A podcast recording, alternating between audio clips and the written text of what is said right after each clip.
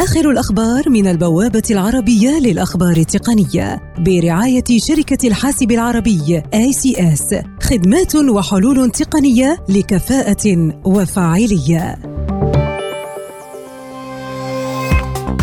شركة سامسونج تعلن بطريقة غير مباشرة عن الجيل الثاني من حاسبها اللوحي الضخم جالكسي فيو 2 بعد نحو أربع سنوات من إطلاق الجيل الأول إذ جاء الإعلان عبر شركة الاتصالات الأمريكية AT&T جوجل تعلن عن تحسين خاصية البحث عن العمل التي توفرها بهدف المساعدة في إيجاد عمل من المنزل، إذ بإمكان المستخدم البحث حول وظائف دعم العملاء وتصفية النتائج باختيار العمل من المنزل لرؤية قائمة بإعلانات الوظائف.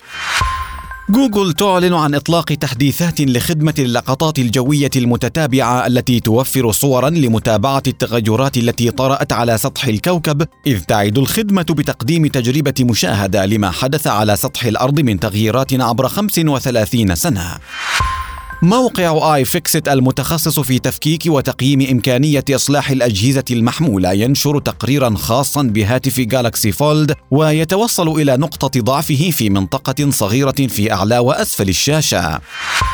الصين تستغل شركة AsiaSat المملوكة بشكل مشترك لشركة استثمار أمريكية وأخرى صينية لتوسيع قدراتها في مجال المراقبة والاتصالات باستخدام التكنولوجيا الأمريكية وذلك وفق تأكيد صحيفة وول ستريت جورنال.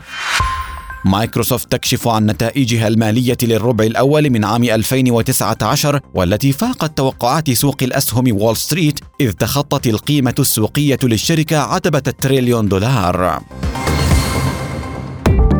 آخر الأخبار من البوابة العربية للأخبار التقنية برعاية شركة الحاسب العربي ACS خدمات وحلول تقنية لكفاءة وفاعلية.